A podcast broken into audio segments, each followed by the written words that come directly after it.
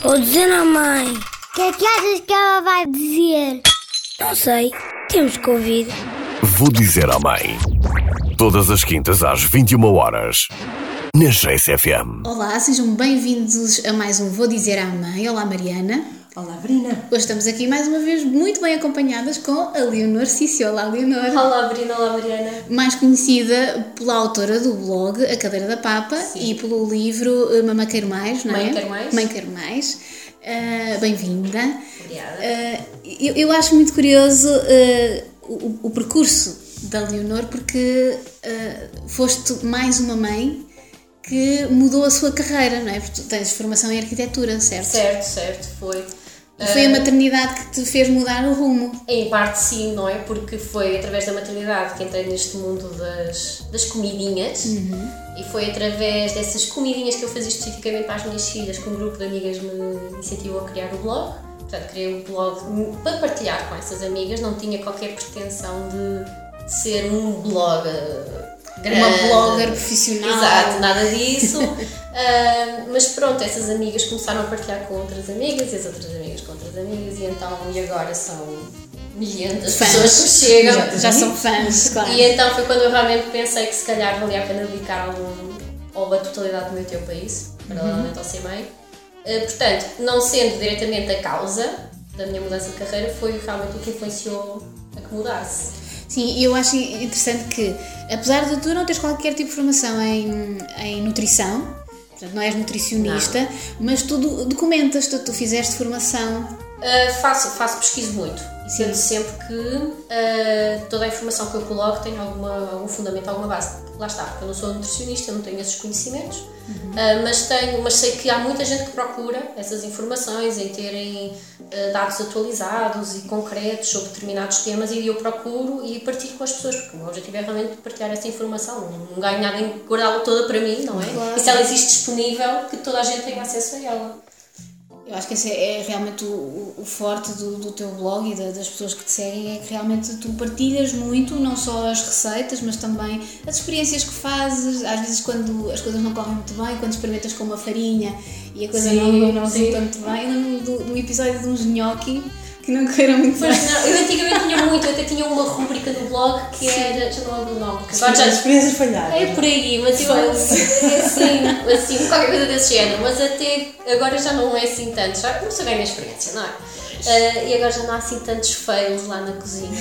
Sim, mas isso eu acho que é uma coisa interessante para trazer para o universo das mães, no caso da alimentação e noutros que já falamos aqui, mas ok, neste caso que é, faz parte não estar exatamente como nós queríamos, faz parte dos nossos bebés não quererem, não gostarem, os nossos filhos, não sei o que aconteceu, lá fiz a minha bolonhesa como eu faço, com muito amor, com muita dedicação, e quando a seguir vai para a mesa e eles, epá, assim com este tomate e esta cebola, aqui há ali qualquer coisa no coração da mãe que aperta um bocadinho, porque queremos ser perfeitas e queremos agradar. Eu já me larguei dessa refeição. Já vais muito receio. É muito interessante. Já não. Se eu ponho na mesa eles disserem que não, eu, amigos, é o que há. Está tudo bem, é o que há. Mas pronto, vamos adiante. Fazer as coisas de um puderem, não é? Sim, acho que fazer as coisas de um lugar de amor não significa esperar o reconhecimento. Sim. Nós fizemos a nossa parte, fazendo a partir de um lugar... Isso já, muito antes de ser mãe, eu tinha muito essa ideia de que não vale a pena criar altas expectativas. Se nós tivemos as nossas expectativas relativamente baixas, o que vier é tudo muito bom, não é? Claro. E tu ficaste satisfeita com o teu caminho e com os teus aprendizagens e com o teu resultado, não é? Óbvio, não sempre. Não há nada neste percurso que eu me tenha arrependido. Nada. Mas achas que foi a maternidade que te levou a procurares uma alimentação mais saudável? Ou tu já procuravas? Isso foi. A partir do momento em que eu começo a perceber que a minha filha mais velha eventualmente vai comer o mesmo que nós, não é? Assim, alguma coisa aqui tem que mudar, porque se ela vai comer o mesmo que nós temos que ter uma alimentação exemplar. Então foi aí que se deu o clique. Eu comecei a mudar muitas coisas em casa e fui mudando. E eu muitas coisas. Comíamos muita porcaria. Comíamos muitas vezes fora. Comia muitas comidas congeladas, lasanhas congeladas. Sim. Eu adorava bacalhau à brás congelado, que era só juntar ovo, Que nódoa, é, que nódoa, mas pronto. Eu acho que faz parte do percurso da juventude. Eu lembro-me depois, uns anos depois de já, não sei se já tinha os 3 ou se tinha 2 ou 2,5, mas eu passava-se fabricar e vi um casal jovem em que o carrinho deles era cheio de congelados, essas refeições sim. congeladas, e eu fui olhar para ti assim, já fui eu ali, sim, já fui eu. Essa eu acho que é uma grande questão e até eu sinto muito... em relação, falaste uma coisa que é dar o exemplo, eu acho que isso é uma forma muito quase a única de sim. educar as nossas crianças sim. em bons hábitos alimentares, e outra é uma certa literacia, porque eu acho que muita gente que compra esses congelados não tem a noção das porcarias, desculpem a palavra, que estão ali dentro. Ou ainda não tem, eu tenho que ser Eu outro dia pensava nisso, uma das coisas importantes, se calhar, que podemos ensinar aos nossos meninos é a perceber para lá da embalagem, a ler rótulos. Sim, a entender que, em primeiro lugar, ajudá-los a perceber que é sempre muito melhor a comida que não vem embalada. É o primeiro passo. Tudo que a vem comida deve ser descascada e não desembalada. Exatamente, tudo que vem dentro de uma caixa, tudo que vem dentro de um saco, etc., já deve estar ali no segundo patamar do que nós vamos optar, e depois daí realmente escolher melhores opções. As minhas filhas não sabem ler rótulos, mas elas praticamente perguntam se tem muito açúcar ou se não tem muito açúcar. Exatamente, sim. Porque é muito atrativo para uma criança que vai para um corredor de cereais, aparecem as caixas de cereais com os personagens. Litas, com os personagens dos desenhos animados, etc. E a primeira coisa que eu digo é que isso tem muito açúcar. E elas já automaticamente sabem que tendo muito açúcar de alguma forma é nocivo. Eu nunca fiz uma palestra, meninas. Os malefícios do açúcar é este. O açúcar é mau. Não há isso, até porque elas sabem que de vez em quando podem comer um chocolate e um doce, etc. Mas sabem que é muito de vez em quando. Enquanto uns cereais, se calhar, já têm uma determinada frequência, não quer que seja todos os dias, mas se calhar todas as semanas, elas já sabem que têm que ter algum cuidado nessa opção. Mas então conta-nos, o que tomam elas de pequeno almoço? Várias coisas. Ou como podemos, porque eu acho que é este equilíbrio, e a refeição congelada entra aí, que é este equilíbrio da vida louca que muitas de nós têm. Sim. Mesmo até às vezes... estando mais por casa, tendo um part-time, reformulando a sua vida profissional, o tempo não chega. Sim. E portanto é este equilíbrio entre o saudável e o despachar rápido, porque temos todos que ir para a escola. Eu costumo dizer muito às pessoas, quando as pessoas começam a dizer não tenho tempo, assim, a comida é a vossa forma de subsistência, se vocês não têm tempo para investir na comida, na forma como comem, nos alimentos que adquirem, em que é que vão investir? Não há mais nada. Se não for isso, isso não for bom. Mas nós comida é igual à saúde. Exato. Alimentação é igual à saúde. É básico, lá está. É básico, sim. As manhãs, Leonor. Mas eu faço muita preparação. A Leonor tem truques que eu fui ao workshop dela, assim. Faço preparação, muitas vezes, lá está. Temos os cereais. O que eu costumo dizer é... Eu costumo ter esses cereais em casa... Para um dia que elas desapeteçam, hoje queremos comer os cereais, não queremos estar a comer aí essas coisas todas que tu fizeste, ou não sei, ou um dia que nos adormecemos e nos atrasamos todos, ou qualquer coisa. Não é só esse. Eu penso muitas vezes, eu tomava leite e comia um pão, com manteiga ou com qualquer coisa do pequeno almoço. Muitas vezes o nosso pequeno almoço é esse, é pão com leite. Mas eu sofria imenso com esse pequeno almoço. Eu não, tu sofrias. Eu sofria imenso porque era todos os dias a mesma coisa, não podia ser. Eu sofria imenso. E eu vejo que o meu filho é exatamente igual. Detesta a monotonia. Estão mais exigentes as crianças em relação à alimentação? Não sei, se calhar é temperamento mesmo, não sei. Mas eu gosto do teu truque, por exemplo, em relação às panquecas. Já é a terceira vez que eu falo das tuas panquecas. Sim, foi antes de começarmos a conversa. Sim, exatamente. Tu congelas a massa. Portanto, sim. Fazes um grande batch. Sim. E depois congelas. Posso congelar de duas maneiras. Eu posso congelá-las já feitas e depois tiro na noite anterior e elas de manhã estão perfect. Ou congelo mesmo em forminhas de cakes, a massa crua. Elas ficam, tem que ser uma camarinha fininha. E depois coloca-se na frigideira, para quem gostar mesmo da panqueca acabada de fazer quentinha. Exatamente. Coloca-se congelado? Congelado, sim. A massa crua. E ela, quando descongela, cozinha.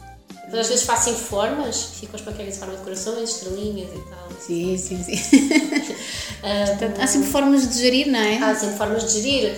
Se realmente os filhos forem aqueles adeptos mesmo de cereais, a minha filha mais velha gosta mesmo de cereais. E vai variando, ela gosta, por exemplo, do cornflake simples com leite, ela gosta mesmo de cereais.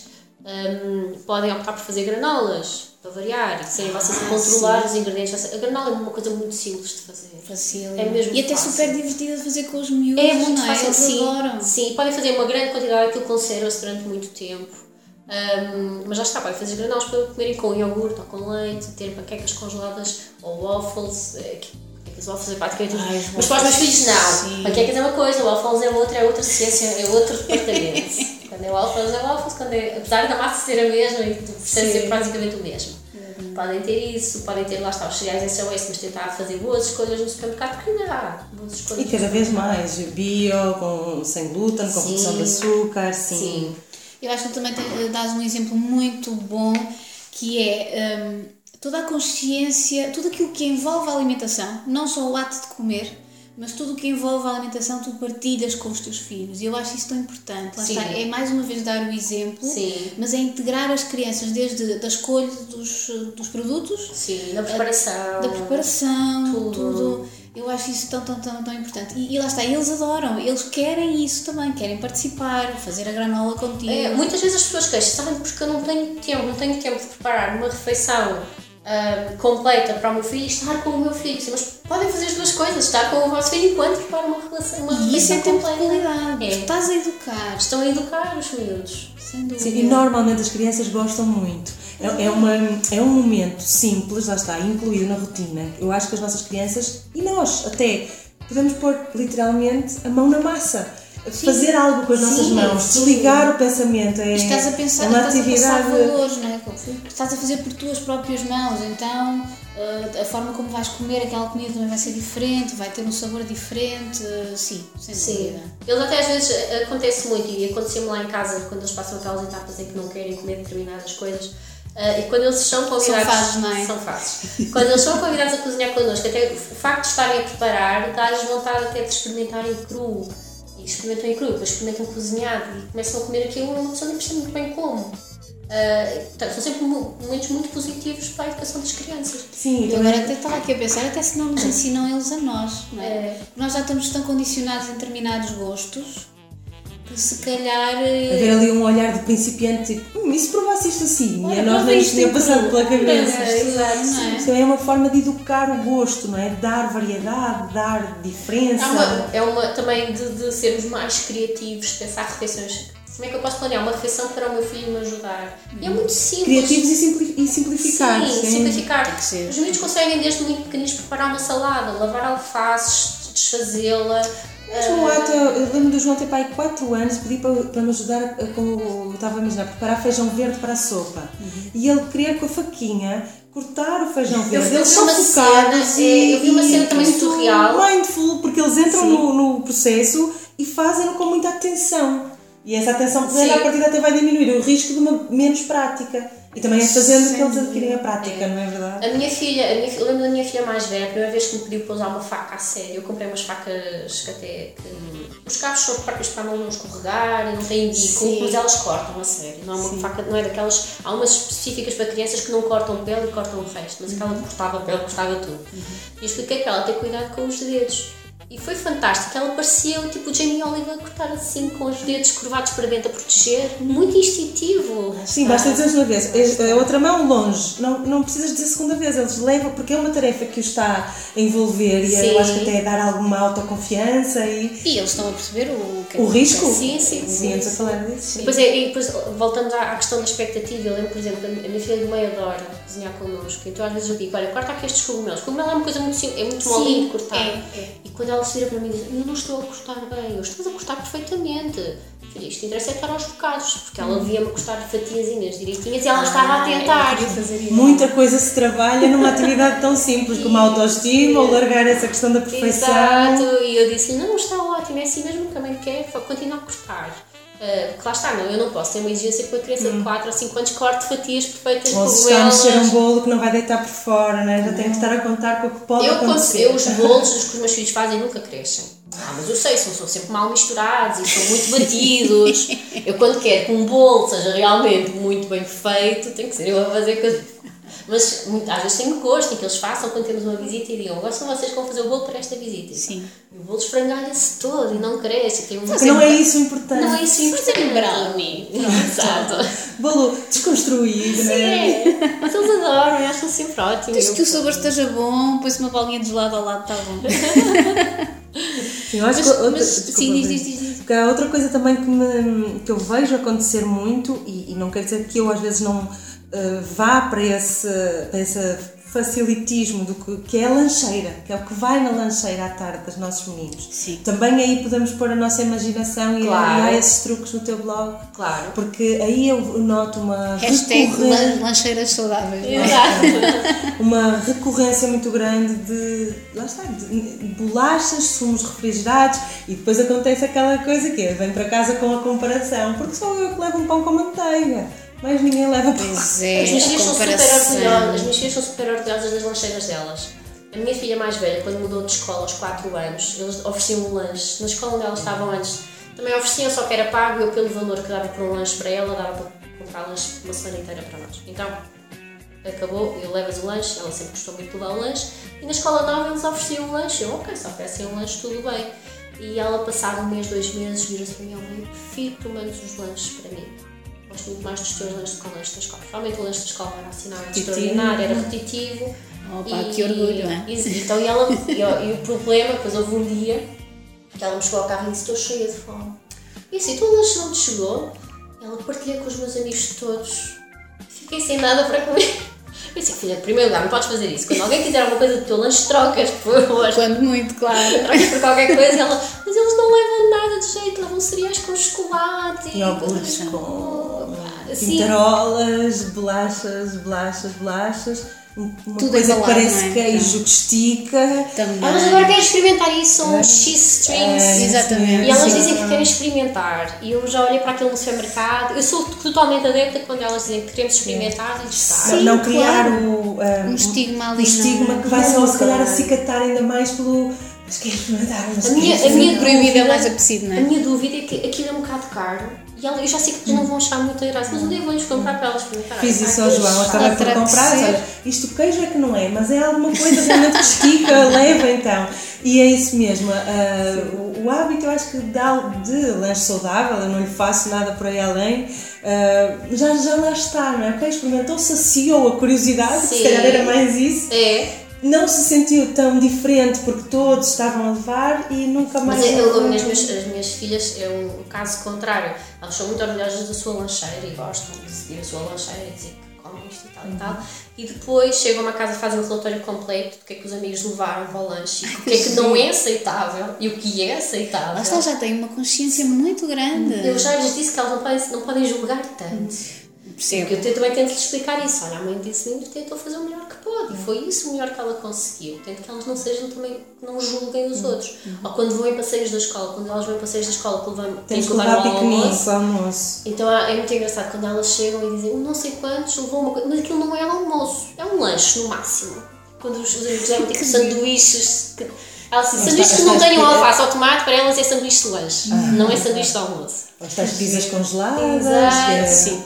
Batatas fritas. É muito positivo nós estarmos a dar esta educação aos miúdos, mas depois começa a entrar neste lado lá do muro, que é o julgamento que depois elas fazem em relação a elas não estarem no padrão, eu percebo isso, não é? Mas algumas pessoas fazem o inverso, aderem com a desculpa de se todos levam, para ela não se sentir mal. E eu acho que é mesmo isso que tu estás aqui a dizer, ela nunca se vai sentir mal, porque compreendem, percebem os valores que estão por trás e porque gostam.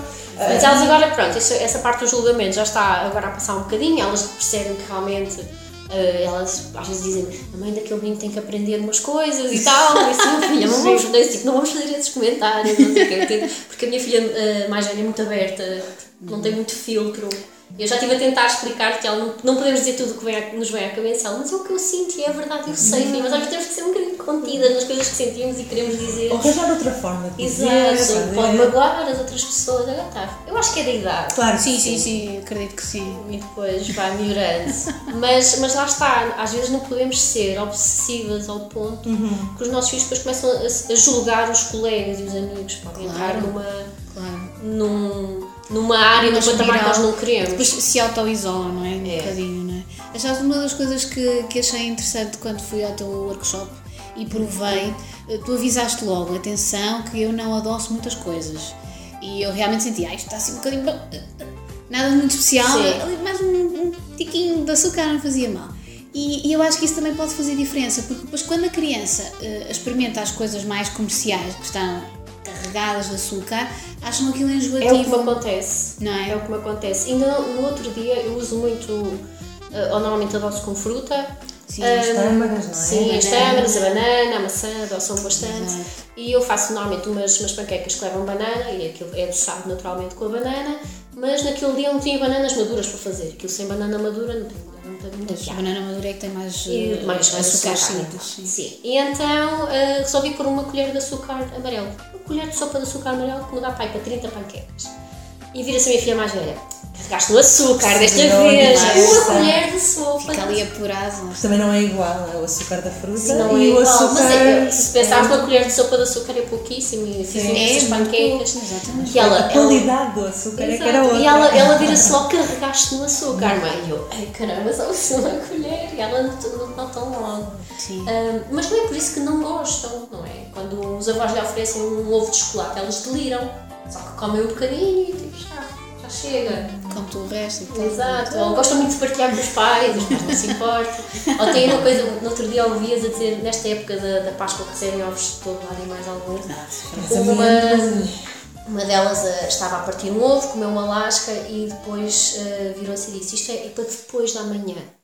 Não era para dali uma hora, nem para depois de amanhã. Portanto, preciso fazer aqui uma pausa. Exato. Que isto já foi. Porque às vezes também porque eu nunca lhe disse isso do género. Tu agora só podes comer doces dia sim, dia não. Nunca lhe fiz esse tipo de associações. Mas elas realmente sentem que é uma coisa que não deve ser parte, não deve ser todos os dias.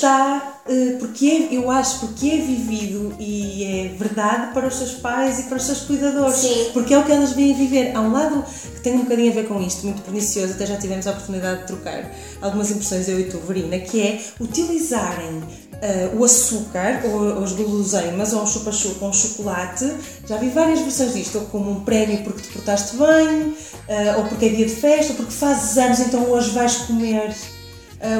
O açúcar e os doces. Não tem que ser assim. Eu até acho que isto transmite uma imagem, transmite uma ideia perniciosa, não é? Sim. De repente, às vezes pensam onde é que começam realmente alguns transtornos alimentares e alguns processos de craving e até às vezes ao contrário depois, não é? Quer a obesidade, quer a anorexia, não sei.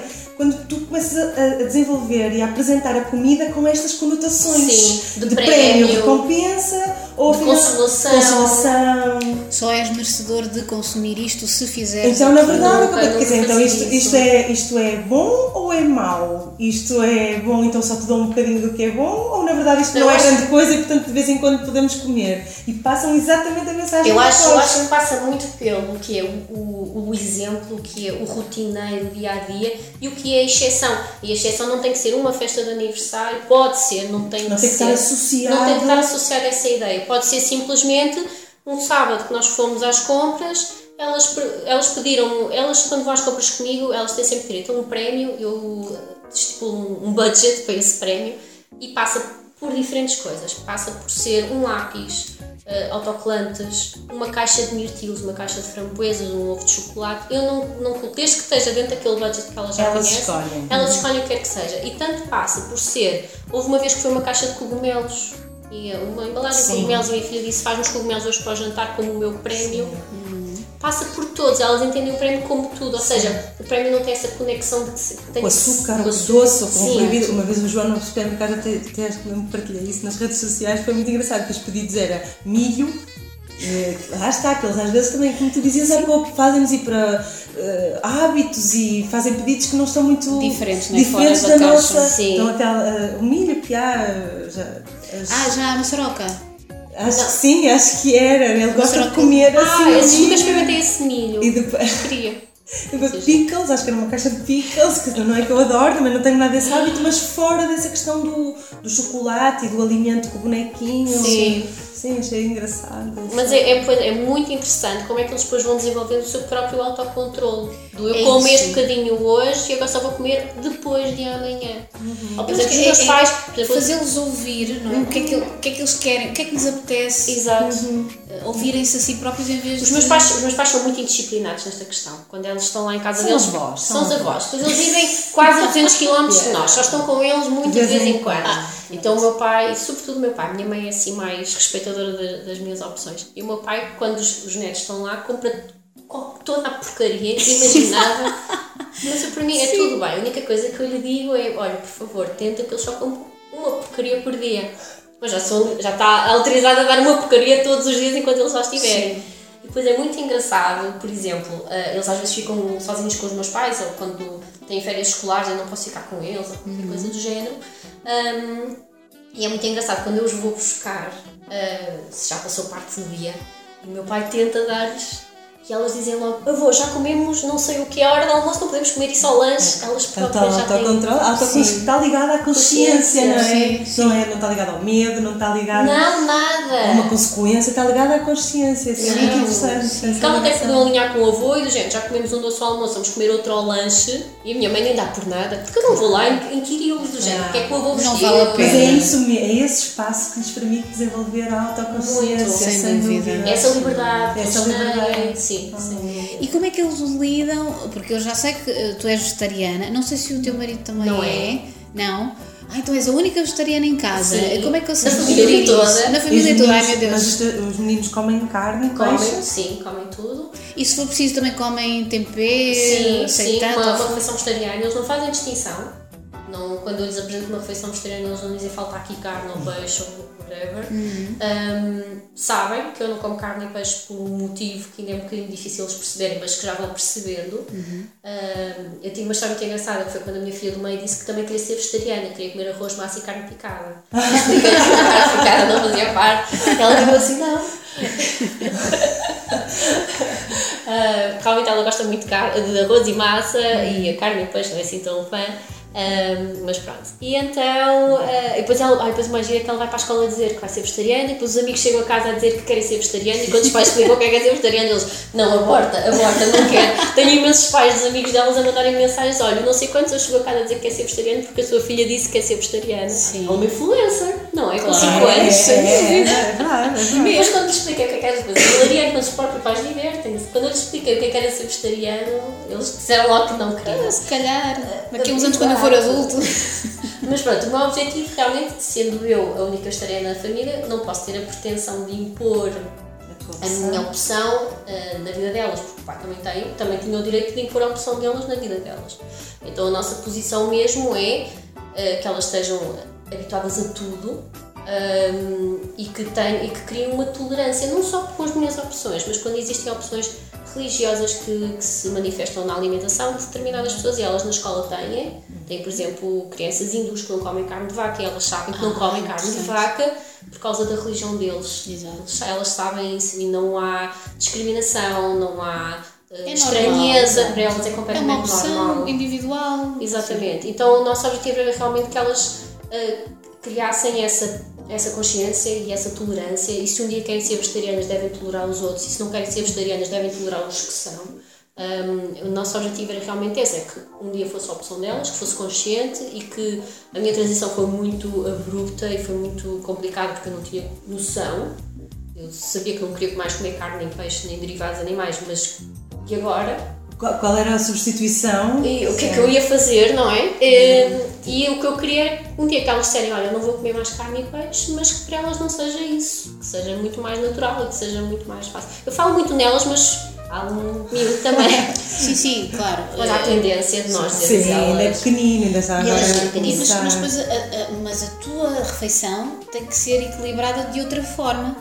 Porque uma refeição que leva carne ou peixe pode ter determinados acompanhamentos, não é? E aquela que é exclusivamente vegetariana tem outro equilíbrio. A questão é que, mesmo que tu comas carne ou peixe, a tua refeição pode ser desequilibrada. Pode ser muito pobre.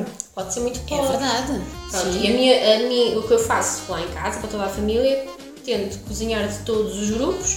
E depois há umas pessoas que comem alguns grupos, outras que só comem outros. Acho que é um buffet. É tipo um buffet, exato. Temos vegetais, temos aqui os glícidos e temos a proteína. Temos vários tipos. Temos leguminosas, temos isto, temos isso. Mas a questão das leguminosas, tirando-se cá o feijão, há muitas opções que nós culturalmente não estamos muito habituados. As lentilhas, que é delicioso, o grão, a ervilha. E depois há aquela falta de informação que as pessoas têm. Por exemplo, eu lembro-me da primeira vez que arrisquei cozinhar lentilhas, cozias simplesmente e detestei porque sentia muita casca, portanto tem que se molhar antes, eu não sabia. Quer dizer, há toda uma informação que deve vir com os alimentos e que nós não temos acesso. E se transmitimos logo de tenra idade, as nossas formas de cozinhar. Exatamente. Não é? Para nós, a melhor forma de comer lentilhas é numa bolonhesa de lentilhas. Adoramos. Sim. Por exemplo, um caril de lentilhas. Ai, ótimo. Pronto, é por aí. E o que eu quis muito era que elas tivessem estas percepções, que eu demorei muito tempo a percorrer e a ter e a fazer, etc. Mas está, porque não é o que nós vimos fazer, não é? Não está aqui na nossa história. É muito sair da nossa zona de conforto. Exatamente. Sim. Mas achas que a maternidade te trouxe mais aquela consciência da mortalidade, ou seja, eu tenho que cuidar mais da minha saúde porque tenho filhos para criar e então vou cuidar mais da minha alimentação. Estou agora a pensar nisso. Não. A única altura na maternidade que eu pensei nisso foi no parto do meu terceiro filho.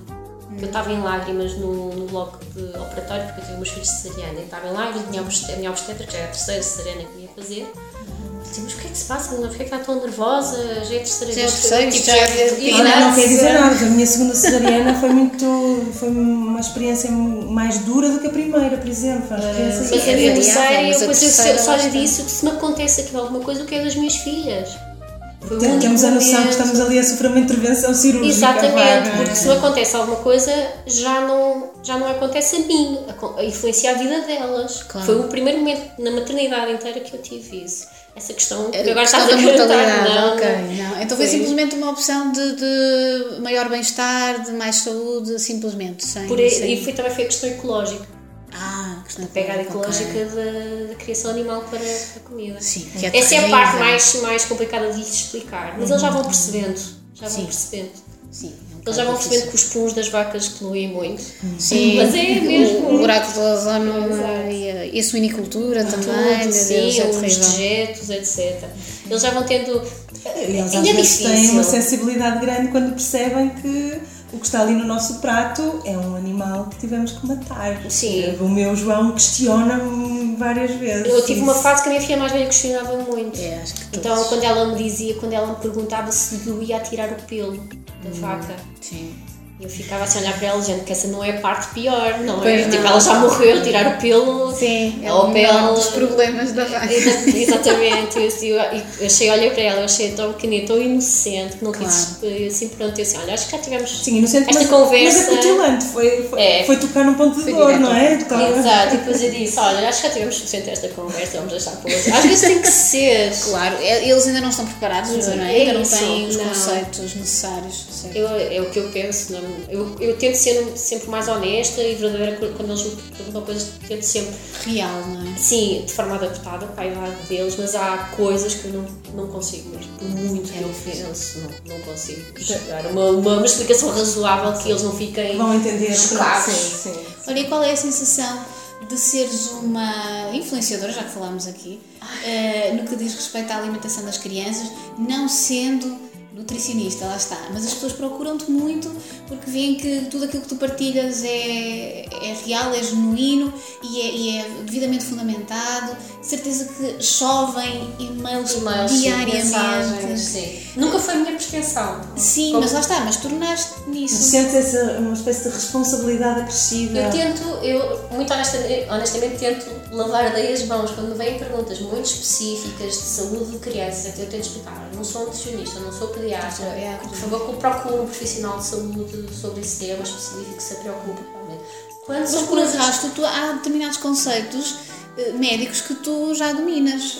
Mas mesmo assim tento que não. Sim. Tento que as pessoas procurem ajuda. Não sirva para uma situação em concreto onde as variáveis podem ser imensas. Exato. Quando as pessoas me perguntam se já podem introduzir determinadas coisas nos filhos, etc. O médico que assiste o bebê já o assiste desde nascença saberá melhor que eu se pode ou não.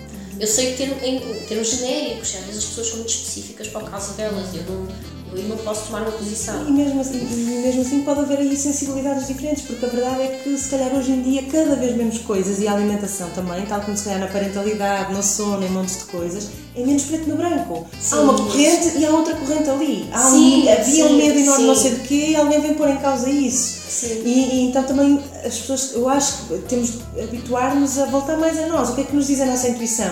Ok, daqui posso tirar esta informação, dali posso tirar aquela, mas eu é que vou dar a resposta a mim própria, não vai ser uma outra pessoa. E na alimentação ainda é muito vago. Às vezes vem em modas. Sim, de repente não se pode comer ovos, agora já se podem comer 14 ovos por dia, se for. Lembro-me de estudar, já não sei se no liceu ou no tempo da faculdade, que os ovos eram um grande potenciador de níveis de colesterol. Portanto, agora não, agora já resolve. Agora comam os ovos que quiserem, é bom para... Portanto, tudo isto também, a própria ciência não é estática. Ainda há pouco tempo estávamos a ter uma conversa em família em que concluímos isso, que a alimentação, seja de crianças, seja de adultos, ainda é uma área muito pouco explorada, sabe-se completamente, é isso. Até, o que é que podemos dar às crianças, o que é que não podemos dar.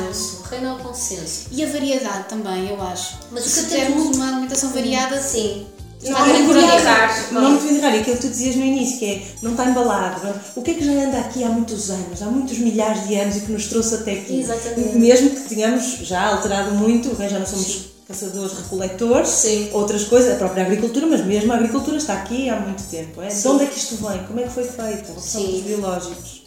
Sim. E sim, pronto, é ativar a consciência. Agora o resto é muito variável. Não é? Mas o que eu tento muito, através da minha influência, é retirar um bocadinho esse peso da parte nutricional e qualitativa da comida e que as pessoas despertem mais para o lado educacional da comida das crianças, com a experiência que as crianças têm com a comida. Às vezes denoto um grande esforço em escolher o alimento certo, nas quantidades certas, quase até pesar, sim, rigorosamente.